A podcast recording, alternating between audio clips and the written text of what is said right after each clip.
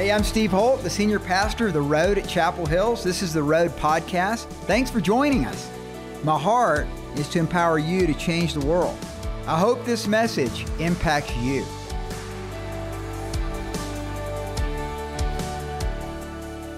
Hey guys, if you got your Bible with you, would you turn to Ephesians 4? We are in Ephesians 4, and we're going through Ephesians. And at the road, we go through books of the Bible, and one of my favorites is the book of Ephesians. And um, let me give you a title. My title for this would be The Empowered Church. The Empowered Church. My subtitle would be A People Who Know Their God Given Gifting and Walk in It. That know their God gifting and walk in it. God has gifted you, and, and in that title, I would probably say God gift given giftings because I believe we're so gifted. We have it's a plural pluralism of gifts in our life, and um, Paul is writing to the Ephesians, and he is challenging them. He's challenging them to bring forth all the giftings that are within that body. And there's no admonitions in Ephesians of negativity. So, so this is a loving letter written by a founding pastor to Timothy, who's now his, his protege and his son in the faith, where we have 1st and 2nd Timothy. But he's writing to him because, and he's writing to the church because he wants to encourage them. They're, they're an awesome church, they're an incredible church. And so the last three chapters, so if you're new to the road, you're coming to these last three, they're the best chapters in a way because it's very, very practical.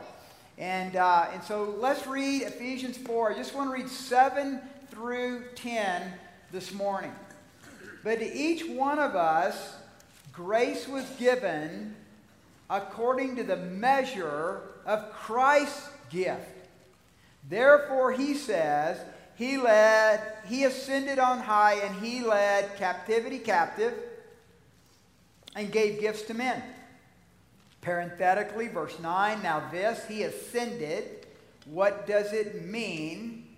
But that he also first descended into the lower parts of the earth. He who descended is also the one who ascended far above all the heavens that he might fill all things. Very kind of a controversial set of uh, verses to some. I don't think it's controversial at all. I think it's actually very, very straightforward. How many of you grew up uh, saying the Apostles' Creed. Okay, so many of you. And one of the things that you said was that he descended into hell. And I think this, I was going to do it this week, but when I looked at all the stuff we had going on, I'll probably do it next week. But I think from time to time, it's a good idea from a non creedal church perspective that we say the Apostles' Creed together because that's what we believe. We believe all the elements of the Apostles' Creed and the Nicene Creed. And I've said this often that it's my conviction that any believer from any church tradition that can hold to the Apostles' Creed is someone we should have fellowship with. And so I'm so much for unity. I'm so much for synergy of the body of Christ and working together. Whatever ways worship. Some people raise their hands, some people stay seated, some people sing from a hymnal. Some people say creeds. They make the, the creedal churches would make that creedal statement every week. And we've been a very communion or Eucharistic type church in the sense that before COVID, we were taking communion every Sunday. And we're going to get back to that. But um, I just feel like we're kind of gradually moving back into some form of normalcy. But you can be a Eucharistic word and spirit church. You can be a church that has a belief in belief, what we call believers' baptism, which is where we, we do baptisms, we actually dunk them. I mean, we, we put them under the water as a picture of Romans 6, of dying to the old self and rising to the new self. But we also believe in the gifts of the Holy Spirit. So this is a really, really important set of verses. It's very important theologically and practically. So we're going to dive in, but let's pray and then we'll dive into what I think Paul is saying to us. Father, I want to thank you so much for this church. I want to thank you, Lord, so much for the men and women who sacrificed sleep, sacrificed their time, to come out and pray and seek your face. And I just thank you for that anointing. I thank you for that empowerment that's a part of so many of this church. God, I thank you for every single person here. I thank you for our children's ministry right now. God, right now, those kids are hearing things. As, as Liz was talking about John Newton, that are going to get embedded into their heart and they're never going to forget what they're hearing.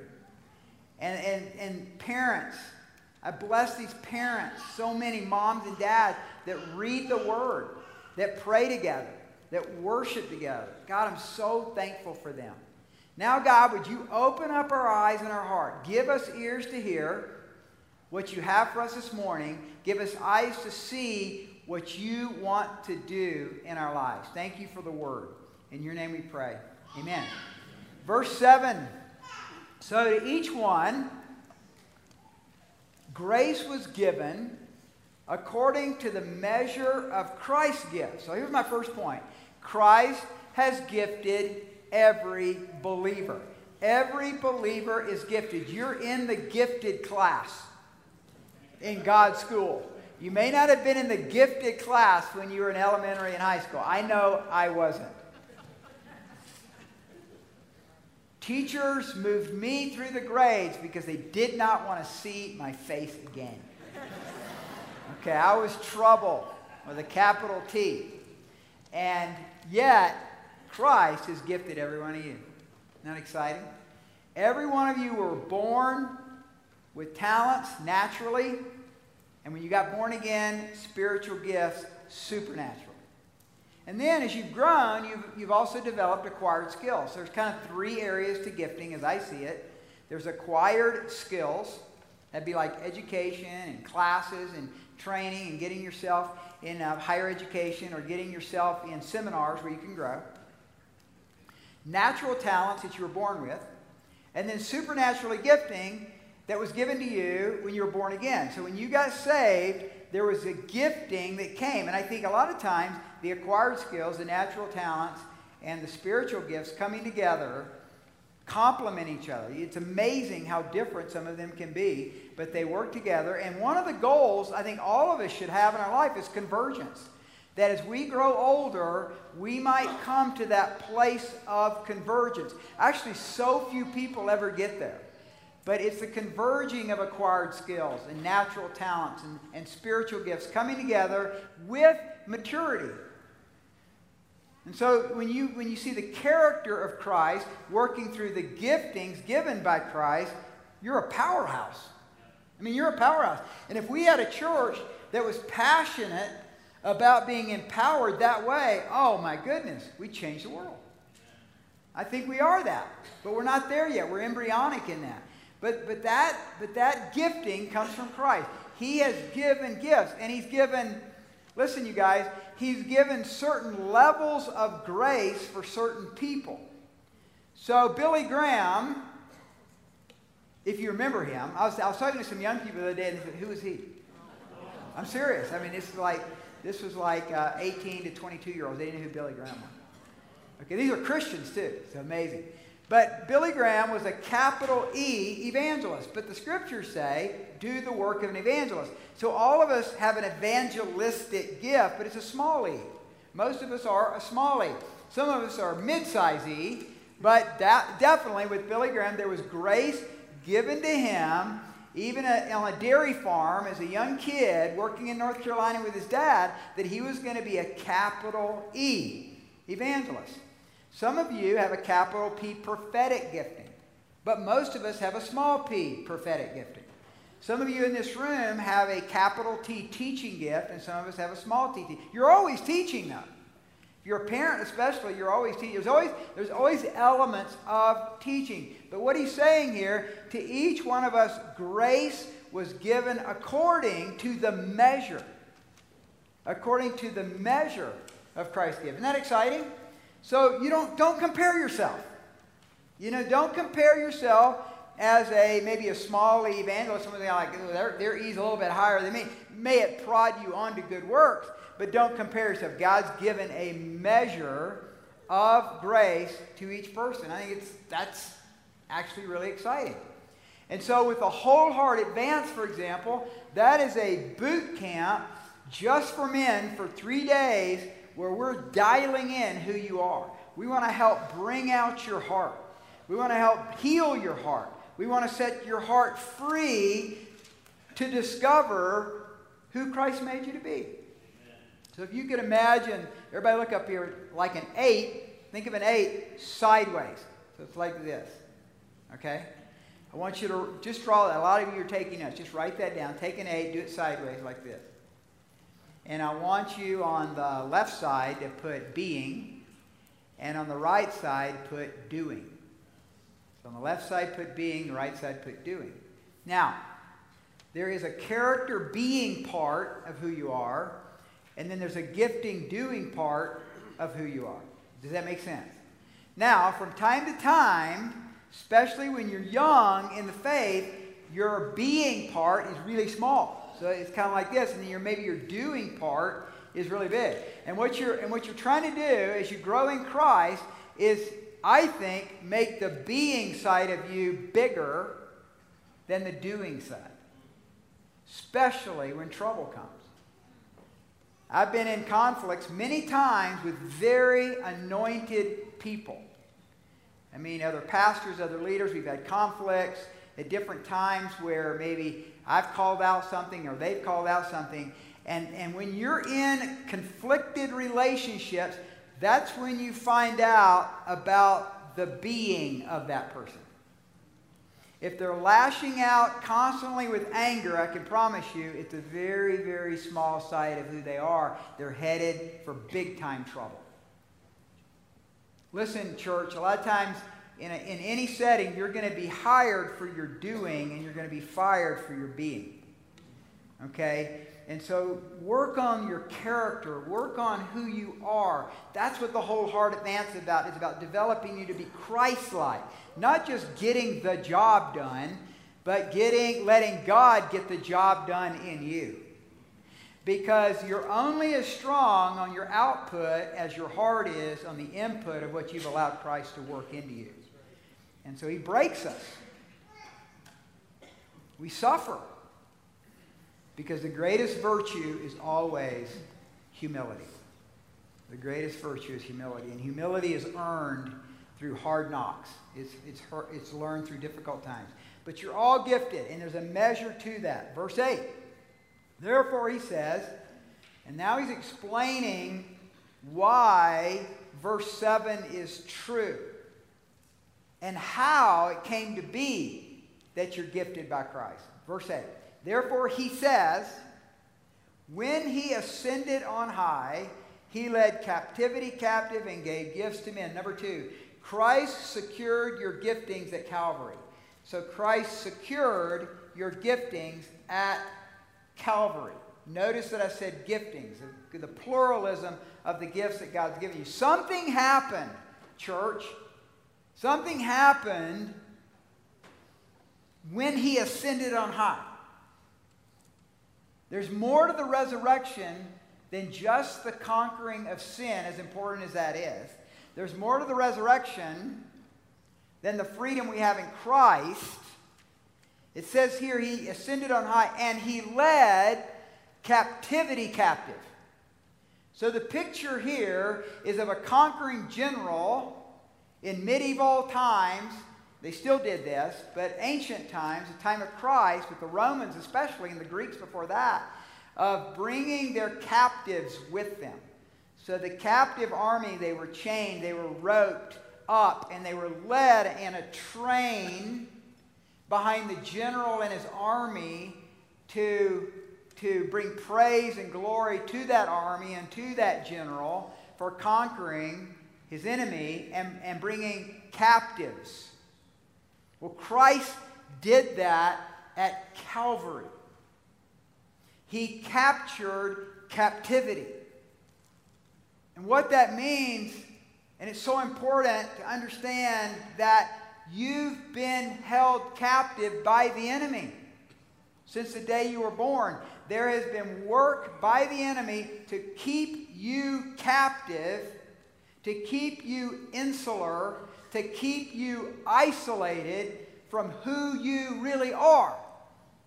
And Christ has come, and at Calvary, he died at Calvary and was resurrected to take the captivity meant, the chains meant for you. He took them away from Satan. He took your captivity away. He took your shame away. He took your betrayal away. And he triumphed at the cross. So look, just hold your finger in Ephesians, turn to the right, just flip to the right. You're going to come to Philippians. Then after Philippians, you're going to find Colossians. Look at Colossians chapter 2. And here's the image. This is the image. Paul is also writing Colossians, verse 11. In him you were also circumcised with the circumcision made without hands. He's not talking about literal circumcision, but by putting off the body of the sin of the flesh by the circumcision of Christ. So Christ has circumcised our hearts, is what he's saying. Verse 12, buried with him in baptism, in which you also were raised with him through faith in the working of God who raised him from the dead. And look at this, it's really important. Verse 13. You, being dead in your trespasses and the uncircumcision of your flesh, he has made alive together with him, having forgiven you all your trespasses, having wiped out the handwriting of requirements that was against you which was contrary to you, and he has taken it out of the way, having nailed it to the cross, having disarmed principalities and powers, he made a public spectacle of them, triumphing over them in it. So Christ came and he stripped Satan of his power by what he had done at the cross, and those principalities and powers are rendered inoperative in our lives. We, that, that freedom that came was not because of us, it's because of what Christ did at Calvary. Isn't that amazing? Isn't that exciting? I mean, that's what it's all about. And I think that the reality is, is that for many of us in our lives, because we've been deceived by the work of the enemy, we've lost touch with who we really are. Or you've never discovered who you really are. He's saying here that he's led captivity captive and he's given gifts to men. And so those gifts that you may have never discovered are available to you. Now, look what he says next. This is where there has been some controversy about this. Um, verse 9. Now, this. He ascended. What does it mean but that he also first descended into the lower parts of the earth? He who descended is also the one who ascended far above all the heavens, that he might fill all things. Number three, Christ has set you free to walk in your gifting. Christ has set you free to walk in your giftings. Something happened between Christ uttering the words, it is finished, and expiring, and then on the third day, rising from the grave the ancient apostolic fathers of the first and second century in the Apostles' Creed, which is the earliest of creeds, was that he, he went down into hell. So that's why we say that in the Apostles' Creed that he went to hell. Now look at 1 Peter 3. I think we're going to have it up on the board. We have 1 Peter 3. Here it is. For Christ also suffered once for sins, the just for the unjust, that he might bring us to God, being put to death in the flesh, but made alive by the Spirit. Listen to this, verse 19. By whom also he went and preached to the spirits in prison, who formerly were disobedient when once the divine long suffering waited in the days of Noah, and then explained. So this is what I believe. I believe that Christ, when he expired on the cross, went down into hell. Now, hell at that time was divided up into two parts. And the reason you know this is you know the, the, the story of the Lazarus and the rich man. In the Lazarus and the rich man story, Lazarus is a beggar. He dies. It says he went to Abraham's bosom, or what we call paradise. And the rich man went into Hades. and they can communicate with each other with this great gulf in between, and that's found in Luke 16. So you might look at it later. Luke 16, 21 through 31 talks about Lazarus and the rich man. Matter of fact, we're doing great on time. So look at Luke 16. I won't explain it to you. Let's just look at it, and it'll be it'll make much more sense. So turn to the left till you've come to Luke. Luke 16, verse 19. There was a certain rich man who was clothed in purple and fine linen and fared sumptuously every day. But there, were certain, there was a certain beggar named Lazarus, full of sores, who was laid at his gate, desiring to be fed with the crumbs which fell from the rich man's table. Moreover, the dogs came and licked his sores. So it was that the beggar died and was carried by the angels to Abraham's bosom. The rich man also died and was buried. So both died. And being in torments in Hades, so we, some have classified this section of Hades as torments. He lifted up his eyes and he saw Abraham afar off and Lazarus in his bosom. So he's in paradise. Then he cried and said, Father Abraham, have mercy on me and send Lazarus that he may dip the tip of his finger in water and cool my tongue, for I am tormented in this flame. But Abraham said, Son, remember that in your lifetime you received your good things, and likewise Lazarus evil things. But now he is comforted, and you are tormented. And besides all this, between us and you, there's a great gulf fixed, so that those who want to pass from here to you cannot, nor can those from there pass to us. And then he said, I beg you, therefore, Father, that you would send him to my father's house, for I have five brothers, that he may testify to them lest they also come to this place of torment. Abraham said to him, They have Moses and the prophets, let them hear them. And he said, No, Father Abraham, but if one goes, and this is really important because this is actually prophetic. Jesus saying this before his resurrection. And he said, No, Father Abraham, but if one goes to them from the dead, they will repent. But he said to him, If they do not hear Moses and the prophets, neither will they be persuaded through one who rises from the dead. So in Hades, there is a place of torment, and there was a place, I don't believe this is true right now, but this is before the resurrection of Christ. Torments and paradise. I believe in, the, in that three days, Christ went and he preached the gospel. He preached victory to all of those in paradise and in Hades. And he took the keys, Revelation says, he took the keys away from Satan, the keys of death away from Satan. He now has those keys, and he sets you free. Isn't that exciting? So, so when Christ died on the cross, if you recall the story, it's really cryptic. It says that there was a what? An earthquake. So as soon as Christ died, there was an earthquake. That's the type of power that Christ brought into Hades when he came. It, it shook the whole fourth and three dimensional world like an earthquake. I don't imagine that Satan, you know, here's the keys. So it, when Christ came, he spoke victory, and he probably had to rip them out of his hand, or rip them out of whatever clutches that he had. It might be claws for all we know. But he ripped it out, and there was like an earthquake. And remember what it says? Many saints from old were resurrected. Many saints from old, Old Testament times, were resurrected and were seen in Jerusalem. So those righteous saints that had, as Hebrews talked about, who saw, who saw the, the celestial kingdom from afar, and they had faith in Christ, even though they didn't know Christ, they were raised from the dead. What do you think about that? That's pretty crazy, man. You've been hearing about your, your great grandfather for, for your whole life. Man, he was a great guy. We used to come together and he'd lead us in prayer and he'd read the Torah. And, and we just love it. His name was Isaiah, you know, and you heard those stories. And then he shows up. Isaiah's here. Dude, you've been dead for a hundred years. I'm here, man. Let's go.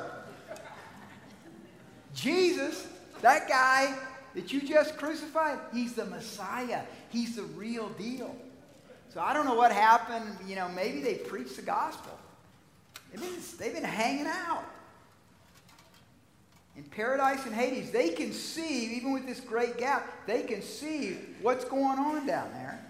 And now they get raised up to live maybe for just a few days or maybe for longer, I don't know. But isn't that exciting? So God set you free, you guys. He's taken the keys, He's taken your bondage away. There's a new freedom that you have because of what Christ has done.